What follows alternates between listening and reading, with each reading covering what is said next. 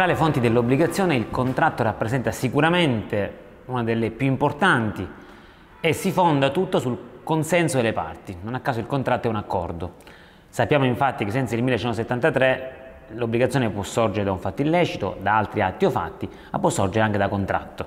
Il contratto è quella fonte di obbligazione che si basa sul consenso e sull'accordo delle parti. Grazie all'accordo delle parti sorge loro un'obbligazione. In particolare il contratto serve a regolare, modificare o estinguere, dice l'articolo 1321 del Codice Civile, un rapporto giuridico patrimoniale che vi è tra le parti.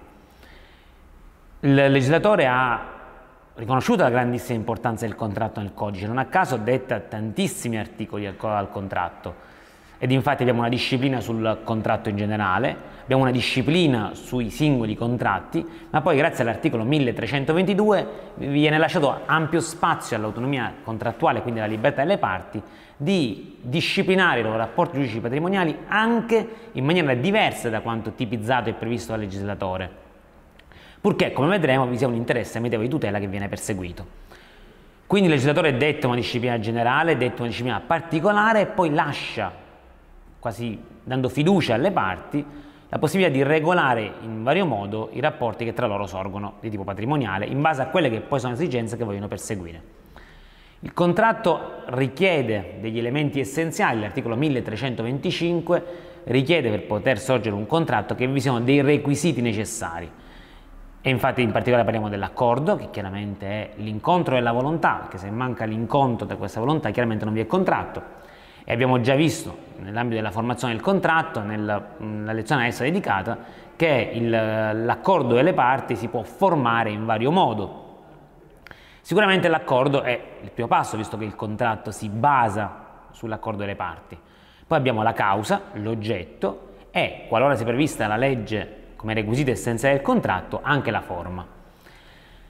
La causa. La causa è sicuramente tra gli elementi sopradetti quella che forse si presenta un po' più oscura, almeno a prima vista.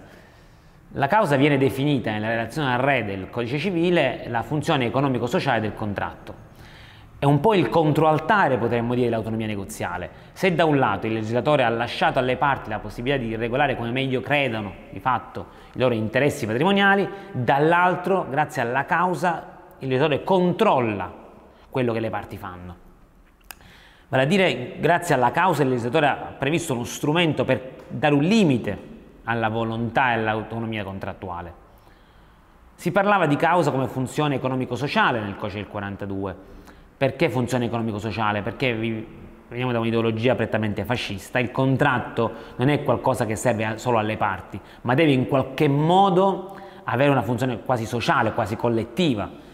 Di conseguenza la funzione che il contratto doveva perseguire doveva essere collegata in qualche modo, appunto economico-sociale si diceva, all'economia in generale e, e doveva in qualche modo aiutare lo sviluppo comunque inserirsi all'interno di un sistema. Questa visione chiaramente tipo fascista che puntava molto sulla collettività e sulla funzione sociale, col tempo è comunque messa in crisi anche perché veniva difficile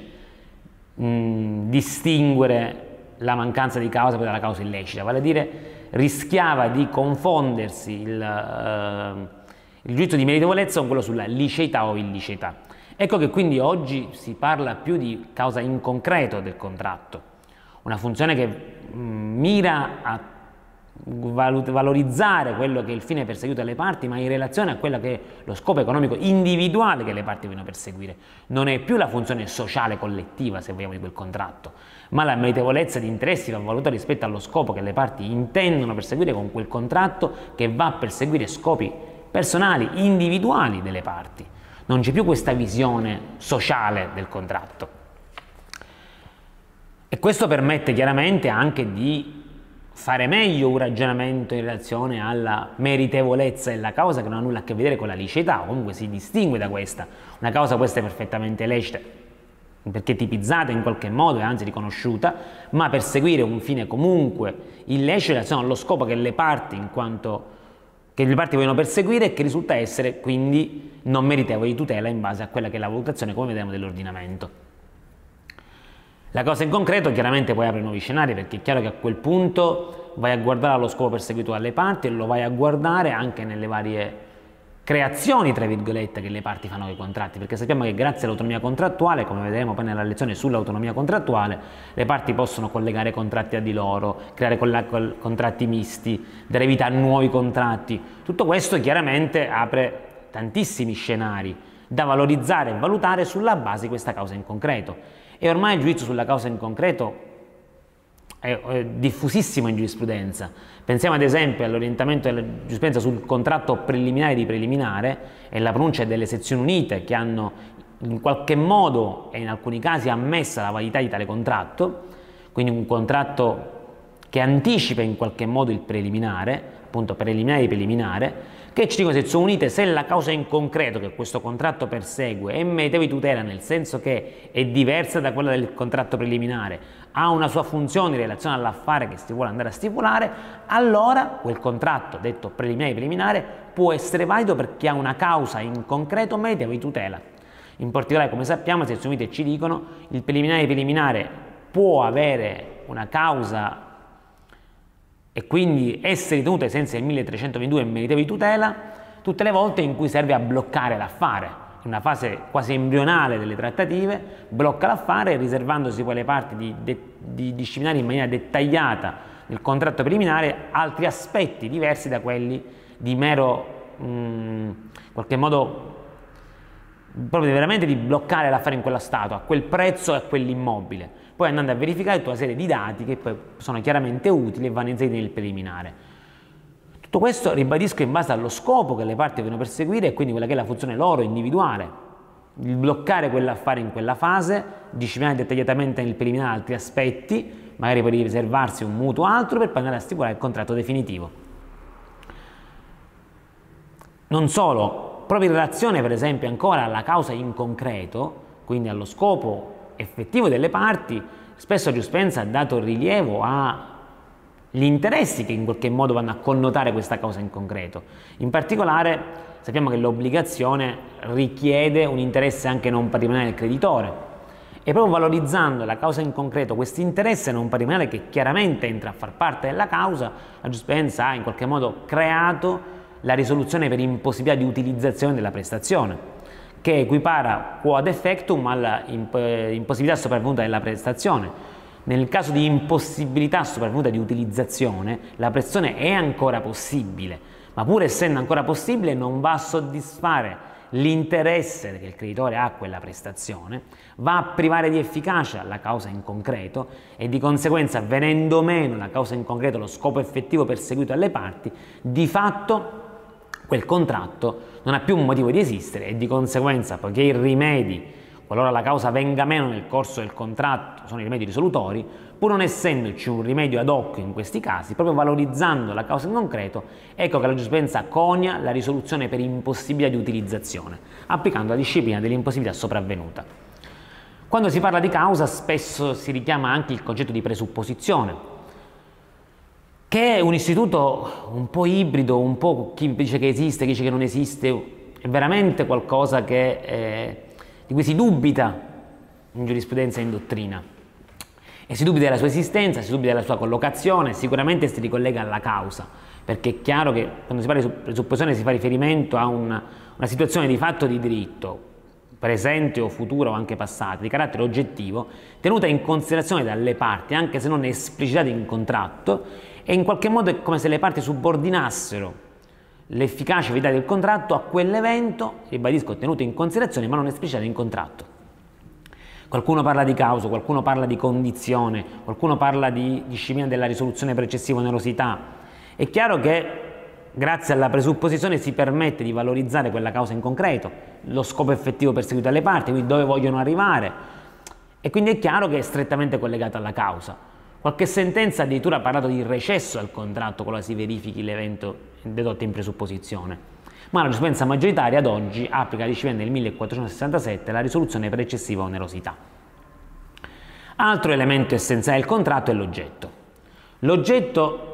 lo ritroviamo all'articolo 1346 e seguenti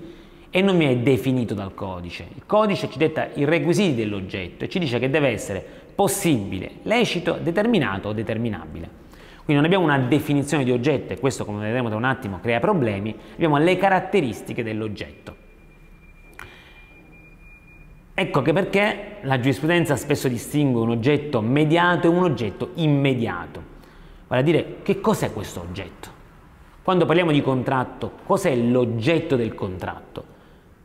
Da un lato potremmo dire che l'oggetto del contratto è il bene dedotto in contratto, quindi l'oggetto di un contratto di vendita è per esempio bene immobile.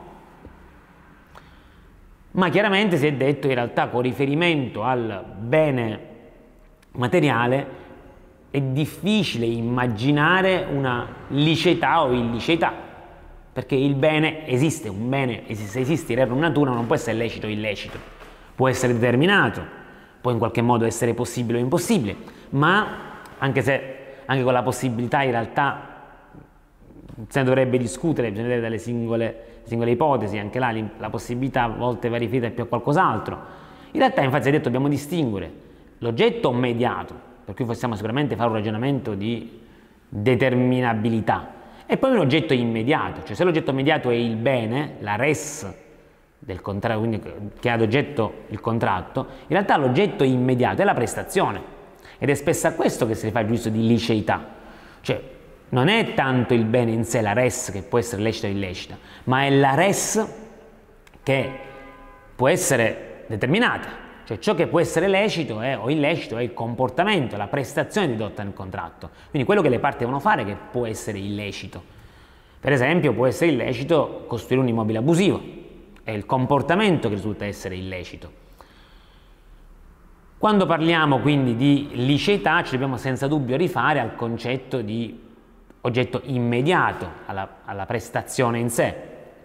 Quando parliamo di impossibilità dell'oggetto, l'impossibilità può essere materiale o giuridica, va a dire l'impossibilità materiale è l'inesistenza della res in rerum natura e quindi magari ci possiamo rifare al concetto di oggetto mediato, ma l'impossibilità può essere anche giuridica, vale a dire che vi sono leggi, atti amministrativi che per esempio vietano la commercializzazione di quel bene e quindi chiaramente rientriamo nel comportamento delle parti e quindi quello che è l'oggetto immediato.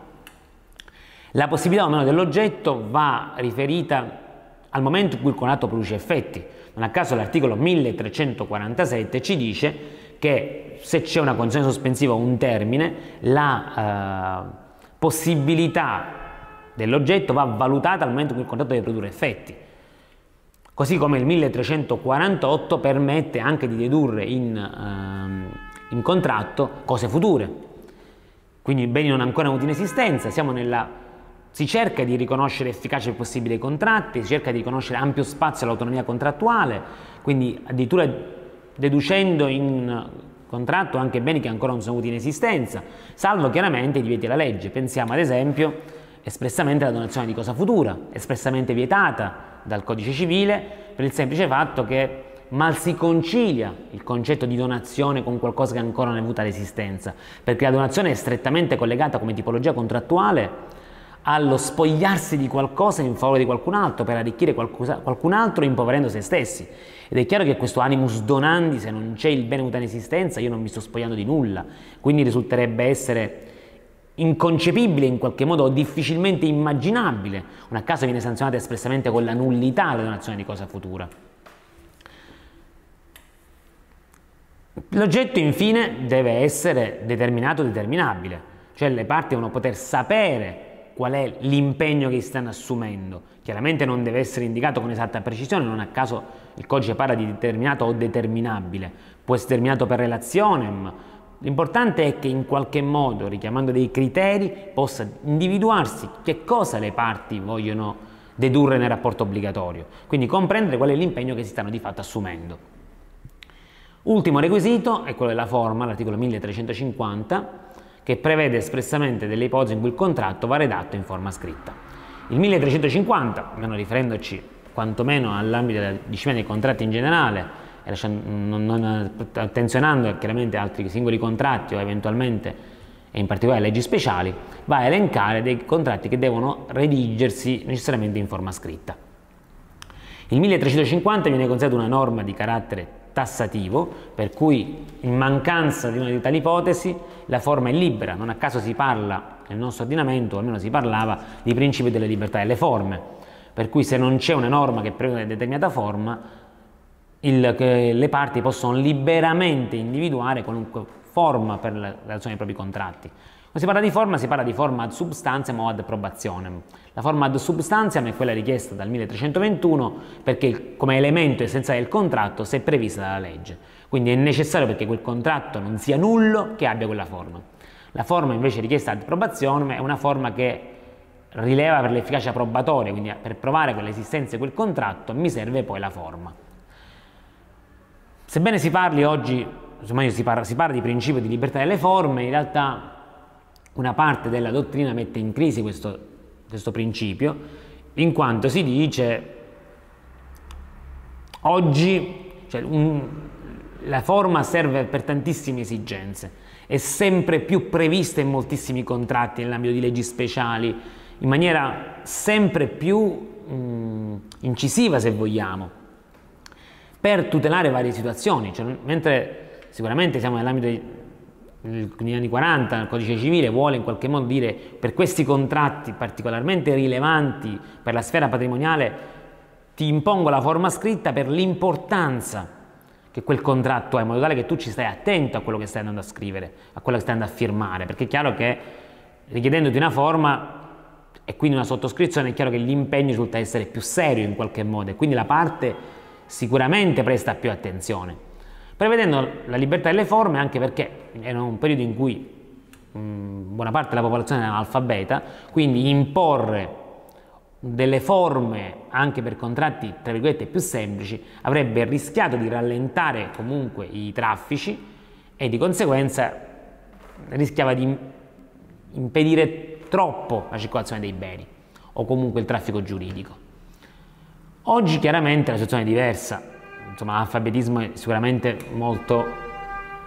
molto ridotto, abbiamo mezzi di comunicazione diversi, anche a distanza molto più agevoli, la forma non ha più un'esigenza tanto di porre attenzione, ma esigenze di tutela, esigenza di lotta al fisco,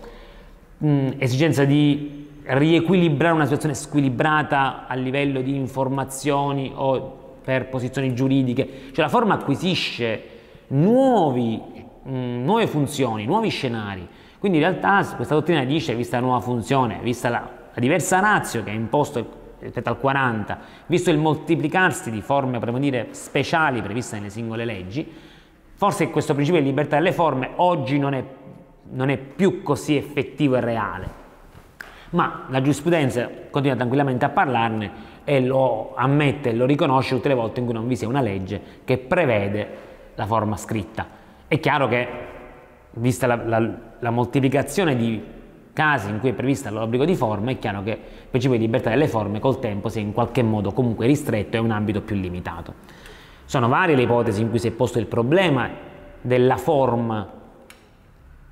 per eh, redigere un determinato contratto o comunque anche i vari atti. Per esempio, prima si è posto con riferimento al contratto di mandato ad acquistare beni immobili. Nel momento in cui io stipolo un contratto di mandato ad acquistare beni immobili, il contratto di mandato non prevede, non è previsto da nessuna parte l'obbligo della forma scritta. Però una risalente sezione unite del 54 alla 3861 aveva imposto anche per questo contratto la forma scritta, perché riteneva la forma scritta viene imposta per quali contratti? Per quei contratti in cui si trasferiscono di fatto comunque ad oggetto beni immobili quando c'è il trasferimento, quando c'è quindi la perdita del bene in qualche modo, la costruzione, la modificazione, la relocazione di questi beni. Siccome il contratto di mandato ad acquistare beni immobili implicitamente impone poi al mandato il trasferimento del bene al mandante, essendo implicito questo trasferimento, dicevano diciamo, le sezioni unite, allora è necessaria la forma scritta. L'orientamento ad oggi più recente invece ritiene che, non essendo tra i contratti espressamente previsti dal 1350, in forza del principio di libertà delle forme, il contratto di mandato ad acquistare beni immobili può essere tranquillamente redatto con qualunque forma, chiaramente poi i problemi saranno probatori. Quello che va redatto per iscritto invece è la procura. La procura va redatta per iscritto perché lo prevede il codice, perché chiaramente devi poter giustificare i tuoi rapporti rappresentativi, ma chiaramente i tuoi poteri rappresentativi, ma chiaramente la, la procura ha un'efficacia esterna nei confronti dei terzi, cui devi giustificare i tuoi poteri, il mandato riguarda i rapporti tra mandante e mandatario e secondo l'orientamento più recente non deve essere redatto in forma scritta. Un altro problema si era posto con riferimento alla forma che deve avere una procura rilasciata per inviare una diffida da adempiere senza il 1454. Come sappiamo la diffida da adempiere è quell'atto unilaterale recettizio in forza del quale un soggetto intima all'altra parte di adempiere la sua prestazione in un contratto a persone corrispettive, avvertendo che se la parte non adempie il contratto si renderà risolto in un termine che la parte deve indicare, che un termine minimo previsto dal codice è 15 giorni. Se io incarico qualcuno, spesso un avvocato, di inviare una diffida ad adempiere, la procura a inviare la diffida deve essere fatta in forma scritta oppure no? C'è addirittura tre orientamenti prima che le sezioni intervenissero sul punto, perché secondo un orientamento la procura deve essere sempre in forma scritta. La procura va fatta sempre in forma scritta e va portata tra l'altro a conoscenza del terzo con mezzi idonei. Secondo un altro orientamento invece va fatta in forma scritta soltanto se il contratto che si va ad estinguere è di quelli per cui è richiesta la forma scritta, secondo invece un terzo orientamento, non essendo nulla previsto eh, con riferimento alla procura, dovrebbe essere, può essere fatta anche in forma orale. Le sezioni unite intervengono sul punto con la, sezione, con la sentenza 14292 del 2010, dicendoci che in realtà, pur essendo la procura un atto unilaterale, comunque va applicata la disciplina della, dei contratti, va applicata la disciplina dei contratti. In particolare la procura richiede, siamo nell'ambito della rappresentanza, la stessa forma dell'atto che si deve effettuare. E siccome la diffida d'empire va fatta per iscritto, cioè con sezione unite, non vi è dubbio che anche la procura va fatta per iscritto. Quindi non rileva il contratto che vai a risolvere, che sia un contratto che oggetto beni mobili o beni immobili che richiede la forma scritta oppure no Poiché è la diffida adempie della forma scritta, poiché la procura deve essere redatta nella stessa forma richiesta per l'atto che devi compiere e poiché la diffida va fatta per iscritto, la procura andrà fatta sempre in forma scritta. Ricollegandoci al discorso fatto precedentemente, tra le ipotesi di forma scritta extracodice, se vogliamo, diverse da quelle previste per porre attenzione al tipo di contratto, Sicuramente una forma scritta posta a tutela della parte è sicuramente quella prevista dall'articolo 23 del decreto legislativo 5898 relativo ai contratti di investimento, che è una forma che viene materialmente richiesta per riequilibrare la situazione di squilibrio di informazioni, perché chiaramente nei contratti di investimento il cliente può non essere un soggetto esperto e quindi, o comunque anche se lo fosse, comunque ha diritto ad avere delle informazioni, e di regola ci potrebbe essere uno squilibrio informativo, la legge impone la forma scritta per la redazione di tali contratti, in quanto in tale contratto l'investitore deve dare conto di una serie di informazioni e poi alla fine deve pure consegnare una copia del contratto al cliente, per permettere il riequilibrio, quindi per una forma di tutela, in modo tale da dare quelle informazioni per iscritto, quindi c'è sia la certezza che le ha date, sia il fatto che sono lì, il cliente se le può andare a leggere, di quelle che sono tutte le condizioni di questo contratto quadro in materia di investimento che si va a stipulare. Ma pensiamo a forma, altre esigenze di forma scritta, pensiamo al contratto di locazione, dove lì è chiara anche le, la, la, tutela non solo del conduttore ma addirittura del fisco, quindi per combattere l'evasione fiscale. Questo per dire che chiaramente oggi la forma ha, ha nuovi scenari che si aprono esigenze di tutela, di lotta al fisco, di certezza dei traffici giuridici Tutte esigenze che oggi vanno sicuramente mescolate tra loro anche per andare a verificare in base all'avviso eh, che poi va a affliggere il contratto quando manca la forma, se, qual è l'effettivo scopo che quella mh, forma vuole tutelare per verificare quando effettivamente vuoi richiedere la nullità e quindi applicare la nullità. Per esempio, con i contratti di investimento finanziario di cui prima, le sezioni Unite ci hanno detto che, visto che la forma è a tutela dell'investitore, anche se il contratto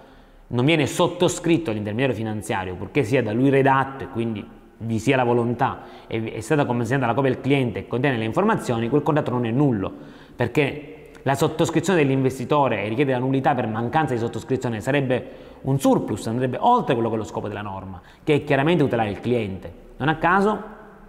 siamo davanti a un'ipotesi di nullità relativa, fatta valere apposta solo al cliente perché chiaramente il cliente è soggetto tutelato da questa norma.